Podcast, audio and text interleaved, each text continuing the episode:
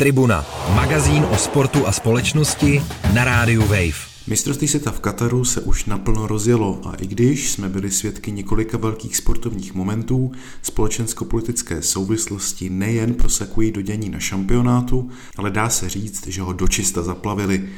Až je složité přesně vidět samotný fotbal. Kritika na vrub pořadatelé mistrovství totiž za poslední týden eskaluje. Proč Katar ve svém jednání přitvrdil a bude se opravdu nakonec řešit hlavně fotbal, nebo mnohým fanouškům konečně došla trpělivost. Taky o tom bude dnes řeč v nové tribuně s Martinem Vojtem z eSport.cz. Ahoj. Ahoj, dobrý den. A Vojtou Jirovcem od mikrofonu. Tribuna, téma. téma. Tak si pojďme to dění v posledním týdnu trochu zrekapitulovat. Nejdřív doslova vystřízlivěli fanoušci kvůli zákazu podávání piva na stadionech a ve fanzónách. Pak spustil šéf FIFA Gianni Infantino svou prapodivně woke cosplay někde mezi Seppem Blatterem a Johnem Lennonem, no ale tahle fasáda mu moc dlouho nevydržela, protože z lásky se opravdu jako v nějakém docela špatném moralistickém filmu stalo zakázané slovo. Začněme teda chronologicky od toho piva, protože to je zásadní. Proč se ho Katar rozhodl takhle vlastně dva dny před vstupem do šampionátu zakázat, i když vlastně celou dobu deklaroval, že to nebude problém? Mě by to strašně samozřejmě zajímalo, jak to teď bude Katar vysvětlovat sponzorovi šampionátu. Každopádně Katar evidentně asi sladil svoje zákony s těmi, které vlastně jim měly fungovat i během toho mistrovství, což je poměrně velký odklon od toho, co jsme viděli třeba v Brazílii, která upustila právě od svých zákonů nepodávání alkoholu na stadionech právě ve prospěch FIFA. To bylo tehdy kritizováno. Samozřejmě ty souvislosti tam byly velmi odlišné. Katar tak činí, protože to je konzervativní muslimská země. Brazílie tak činila, tehdy zakazovala alkohol, protože měla velké problémy s násilím na tribunách. Ale myslím si, že to svědčí o tom, že Katar asi chtěl tento krok udělat tak jako tak, a nebo jestli nikoliv, tak že si vlastně stejně dokázal dupnout svými penězi i vůči FIFA. A to si myslím, že je poměrně jako zásadní moment, kdy některý stát ukázal, že prostě když má peníze, které jsou důležitější nebo větší než to, co je schopná přinést i tato největší sportovní organizace nebo korporátní peníze, tak, že pořád to slovo prostě bude mít silnější a hlasitější. A Katar se samozřejmě celou dobu dušoval, že to bude vlastně mistrovství světa jako jakékoliv jiné a vlastně v těch prvních dnech vidíme, že tomu tak doopravdy není a teď se můžeme ptát, proč najednou přišlo tolik obratů na poslední chvíli a o co vlastně teda Kataru tady v této souvislosti jde.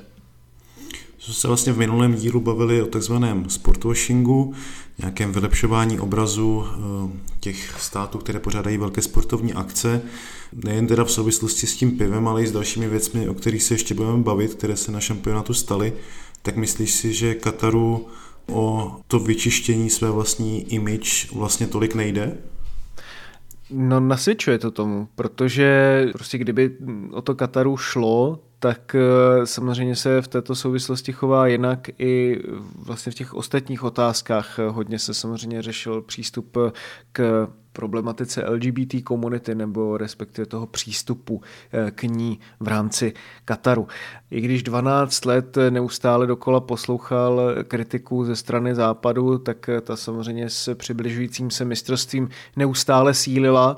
Mám z toho takový dojem, že si nakonec Katar vlastně řekl, že tu svou image stejně asi úplně nevyčistí, protože zakrvácené stadiony a korupci plus samozřejmě i ta korupce, která předcházela tomu šampionátu, to přesunutí na zimu. Kritika byla tak drtivá a katarský šampionát byl vnímaný tak neuvěřitelně jednostranně negativně, že Katar vlastně si možná v tuto chvíli řekl, že vlastně mu o tu vyčištění image až tolik nejde, protože to stejně nezvládne a tak spíš se snažil tak nějak pasovat do role toho regionálního siláka, který si stejně vlastně nakonec dupne, protože v tomto ohledu teda Katar opravdu ukázal, že i z následné tiskové konference Gianniho Infantina to bylo zcela zřejmé, že vlastně on na sebe se snažil tak nějak strhnout jakoukoliv kritiku možná, protože jinak si to jeho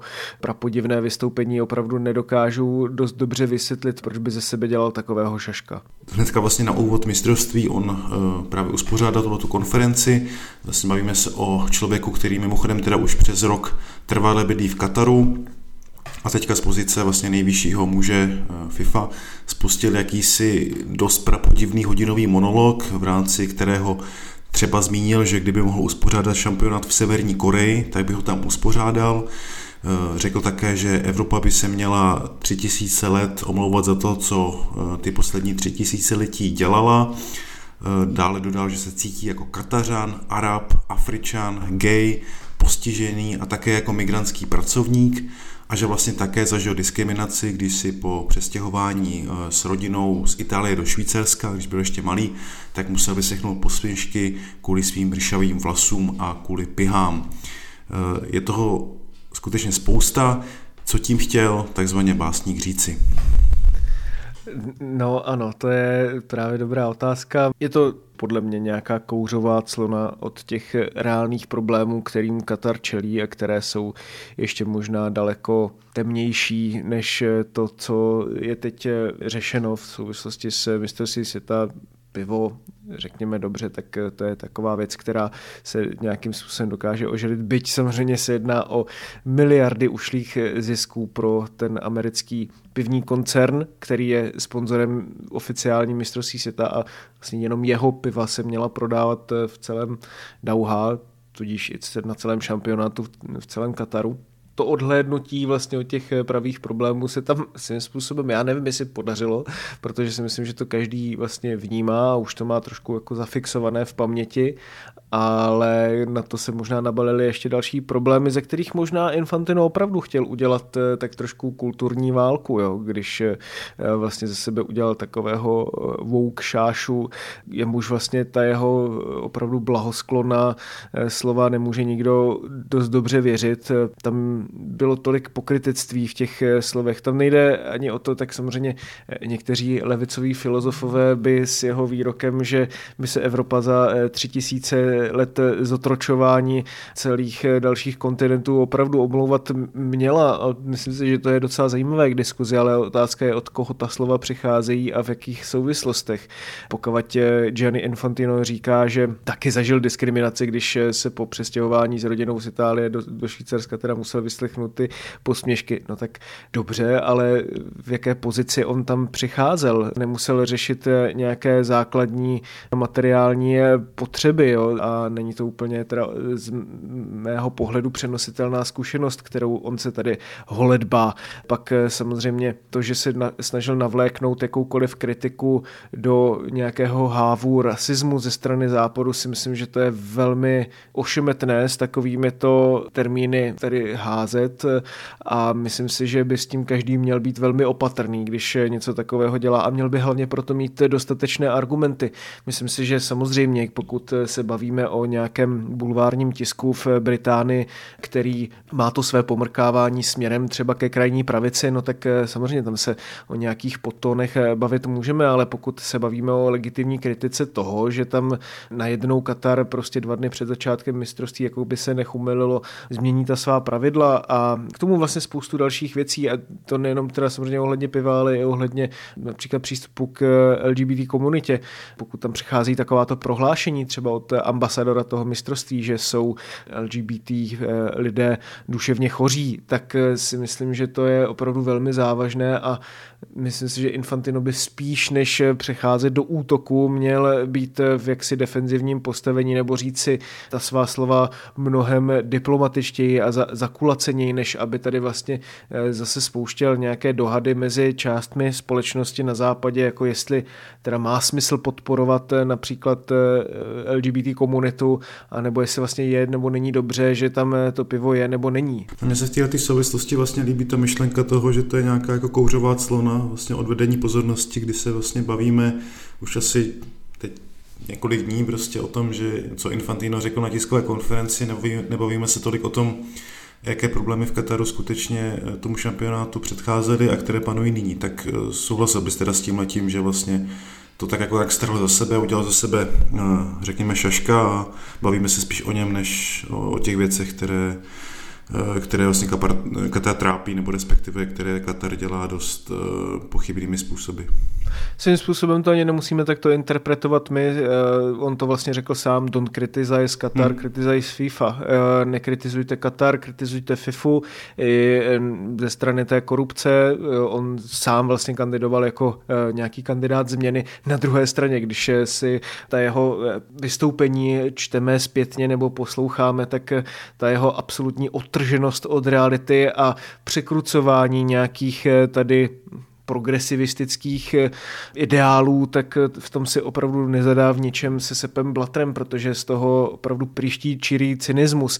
Proč to vlastně je cynické podpora ze strany Infantina nebo předtím Blattera směrem do světa souvisí i s tou korupcí, která existovala směrem k představitelům například Africké konfederace nebo CONCACAFu, tedy té severo- a středoamerické konfederace, která měla hodně těch hlasů, taky samozřejmě volba prezidenta FIFA a v tomto ohledu si tedy jak Blatter, tak Infantino musí zavazovat zbytek světa mimo tu Evropu, takže vlastně oni musí být na tu Evropu přísnější než, než na zbytek světa. No a proto jim také neustále předhazují tady tyto berličky, ale vypadá to tak směšně a neuvěřitelně, že si myslím, že tomu nikdo opravdu soudný nemůže věřit. Probrali jsme teďka tu vlastně nechválně proslulou tiskovou konferenci Gianniho Infantina. Posuníme se ale k jakési poslední velké aféře, kterou z kraje týdne byl zákaz FIFA vůči nošení kapitánských pásek či nápisů na dresech s různými hesly souvisejícími s láskou, která měla vyjadřovat postoj proti homofobii. Kromě finančního postihu FIFA vyhrožovala i tím, že by hráči za tato gesta mohli být na hřišti přímo potrestáni, například žlutou kartou.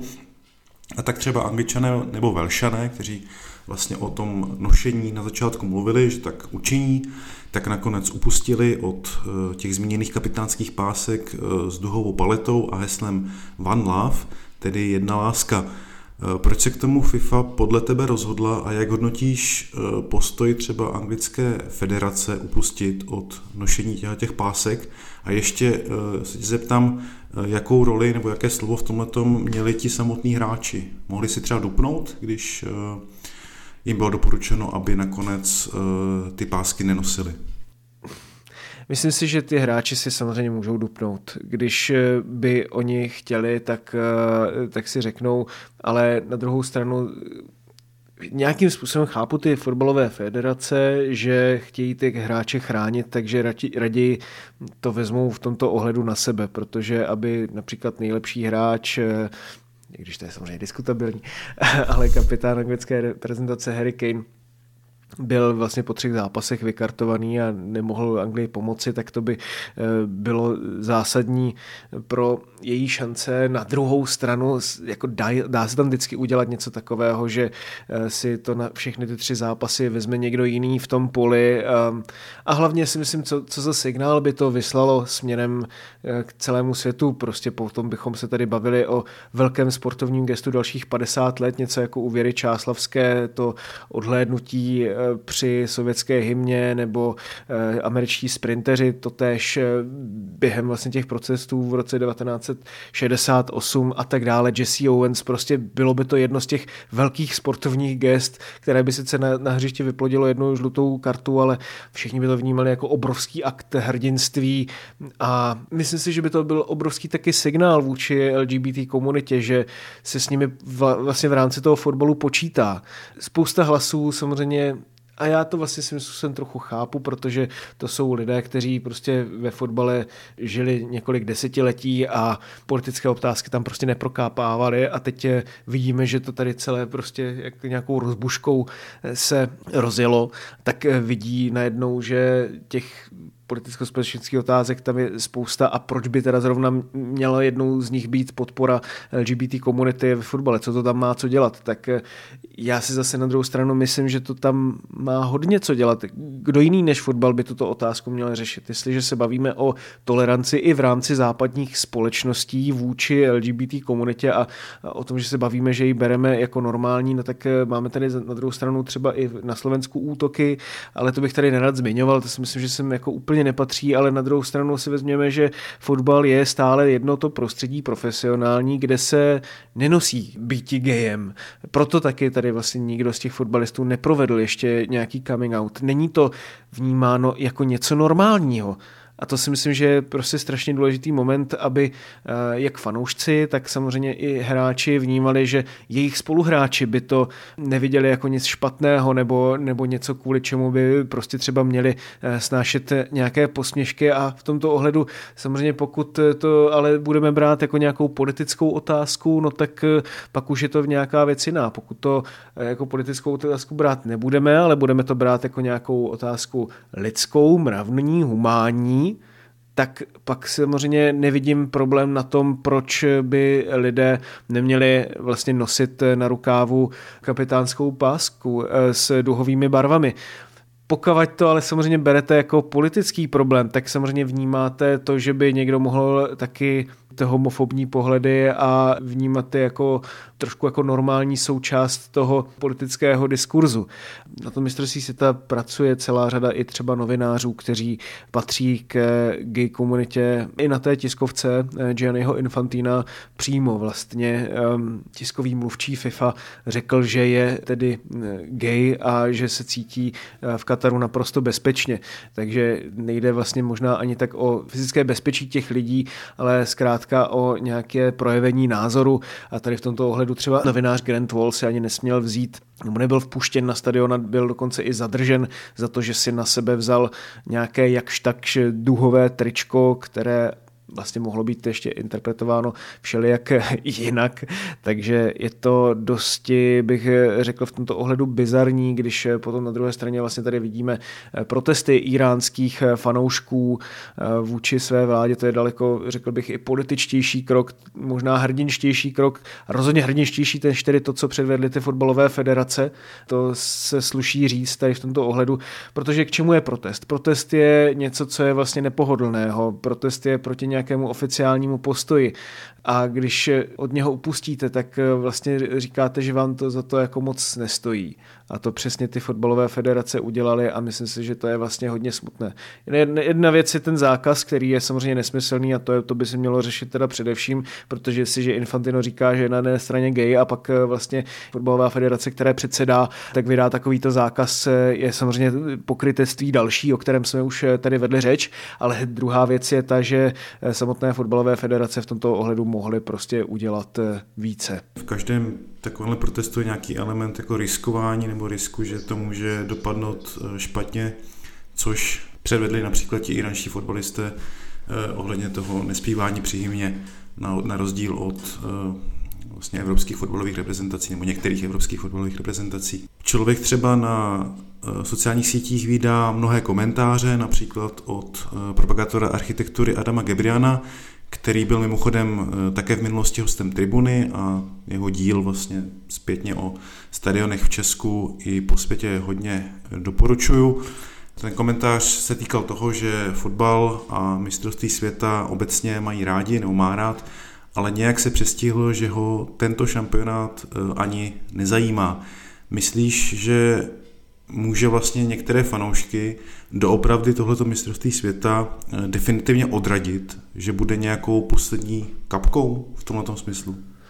No tak poslední kapkou klidně mohl být i světový šampionát v roce devatenáct set sedmdesát osm v Argentině, kdy vlastně FIFA znovu vlastně nějakým způsobem dokončila ten svůj první proces na jedné straně, jakoby, řekl bych, té globalizace, pokynutí k nadnárodním korporacím a taky k nedemokratickým režimům. Tam vlastně vládla vojenská chunta, ale FIFA to bylo úplně jedno a v této tradici pokračuje dalších čtyřicet čtyři let a řekl bych, že velmi teda úspěšně, když vidíme teda ta slova o té Severní Koreji. Um, poslední tečka to nebude, myslím si, že nesprávně toto bude vnímáno jako jenom nějaký exces a pak se teda všichni uh, milostivě vrátí k tomu, co budou vídat například na stadionech uh, v Premier League a tak dále. Jenže myslím si, že to by byl naprosto špatný přístup. Myslím si, že je dobře, že takovéto hlasy tady rezonují. To mistrovství světa slouží jako, to je tak velká akce, že to je vlastně potvrzení nějakého statu quo. To není nic vlastně jiného, než co už tady dávno je, akorát na prostě daleko větší úrovně. Proto si myslím, že i ty hlasy o tom, jestli vlastně není pokrytectví vyčítat to Kataru, zatímco prostě třeba Saudská Arábie pořádá závody F jedna nebo Spojené arabské emiráty kupují kluby jako Manchester City a tak dále. No jako samozřejmě, ale prostě bavíme se o akci sportovní, která je prostě tisíckrát, desetitisíckrát větší svým dosahem na celou světovou populaci, takže v tomto ohledu i, i vlastně nejenom jde o ten dosah, ale i o ten význam pro tu zemi. To, co všechno se muselo třeba například provést v rámci té infrastruktury, o těch smrtích, které přímo souvisely s tou výstavbou hotelů, které teda Katar musel vybudovat, ať nemluvíme jenom o těch stadionech. Takže myslím si, že to mělo sloužit jako uvědomění si toho, že tohle to je realita. Tohle to je prostě realita fotbalu, se kterou prostě musíme počítat a která se netýká jenom Kataru, ale týká se i předchozího mistrovství světa v Rusku, do jisté míry i předchozího mistrovství světa v Brazílii a bude to takhle pokračovat samozřejmě i dál nejspíš, jo, když se někdy dočkáme toho mistrovství světa v Severní Koreji a bude jí vládnout dále Kim Jong-un. Takže já tento sentiment chápu a je to taky jeden z těch důvodů. Mně se líbí moc výrok Philippa Auclerca, což je francouzský písničkář, ale taky vlastně novinář nejenom pro France Football, který má na svém Twitteru jako takový základní výrok: kdybych fotbal tolik nemiloval, tak bych ho musel stejnou mírou nenávidět. A myslím si, že toto je velmi přesný popis toho ambivalentního vztahu, který si myslím, že vůči němu každý, kdo má fotbal z nějakého důvodu rád emocionálně, tak, tak teď asi cítí. Myslím si taky, že to souvisí s tím, že to mistrovství světa je trošku jako podivné. Už první zápas vlastně, kde si úplně v poušti, obrovské zácpy, několika hodinové, kdy se auta posouvala jenom o několik set metrů. Potom ty strašně zvláštní nahlášené divácké návštěvy těch stadionech, kdy stadiony s kapacitou čtyřicet tisíc vykazovaly návštěvnost nějakých čtyřicet čtyři nebo čtyřicet pět tisíc tři sta padesát a, a podobná hausnumera. Ti v úzovkách falešní fanoušci anglické reprezentace, kteří tam skandovali popěvky, které nikdy jinak angličtí fanoušci neskandují, evidentně byli od, odkud si z Indie nebo Pákistánu, což například teda mimochodem Gianni Infantino taky označil jako naprostý rasismus a tady si zase myslím, že to je prostě jedna z těch věcí, která si slouží o tom, že jsou to účelové argumenty. No. Každopádně je potřeba vnímat, že prostě tato cynická a řekl bych vyprázdněná progresivistická hesla ze strany FIFA, my si můžeme smát, my je můžeme vnímat jako doklad nějaké naprosto zkažené organizace, ale podívejme se na veškeré další nadnárodní korporace, jak pracují s těmito hesly, které například FIFA chtěla taky dát na ty kapitánské pásky, ty nic neříkající slogany jako Save the Planet, Feed the Children. To prostě vidíme neustále i jako součást nějaké společenské zodpovědnosti těch velkých firem. Akorát prostě jsou to soukromé firmy a ne organizace se s, nějakou, s nějakým zdáním demokracie, jakou by měla být FIFA, na kterou je prostě větší dohled, takže prostě člověk i vidí, že si ti lidé trošku, jejich slova nemají takovou váhu, jakou by měla mít. Přitom možná, že opravdu Gianni Infantino není v ničem extrémně jiný než někteří jiní lídři světového biznesu. Například, když se člověk podívá na toho nejbohatšího, co dnes vyvádí s jednou sociální sítí, tak si myslím, že si v tomto ohledu asi v ničem úplně nezadají. No, možná by tihleti dva mohli uspořádat nějaké společné mistrovství, nějakém třeba úplně jiném sportu. Tohle bylo z dnešní tribuny vše. Já moc děkuji Martinovi za jeho postřehy, díky. Já děkuji moc krát, Vojto. Od mikrofonu se loučí Vojta Jirovec a my se, myslím, s nějakým dalším dílem rozebírajícím dění v Kataru, protože se toho děje skutečně mnoho a mnoho a jeden díl na to zdaleka nestačí. Myslím, přihlásíme příští týden. Tak se do té doby mějte hezky. Tribuna, magazín o sportu a společnosti na rádiu Wave. Přihlas se k odběru podcastu na wave tečka cz lomeno podcasty a poslouchej Tribunu kdykoliv a kdekoliv. I na Tribuně.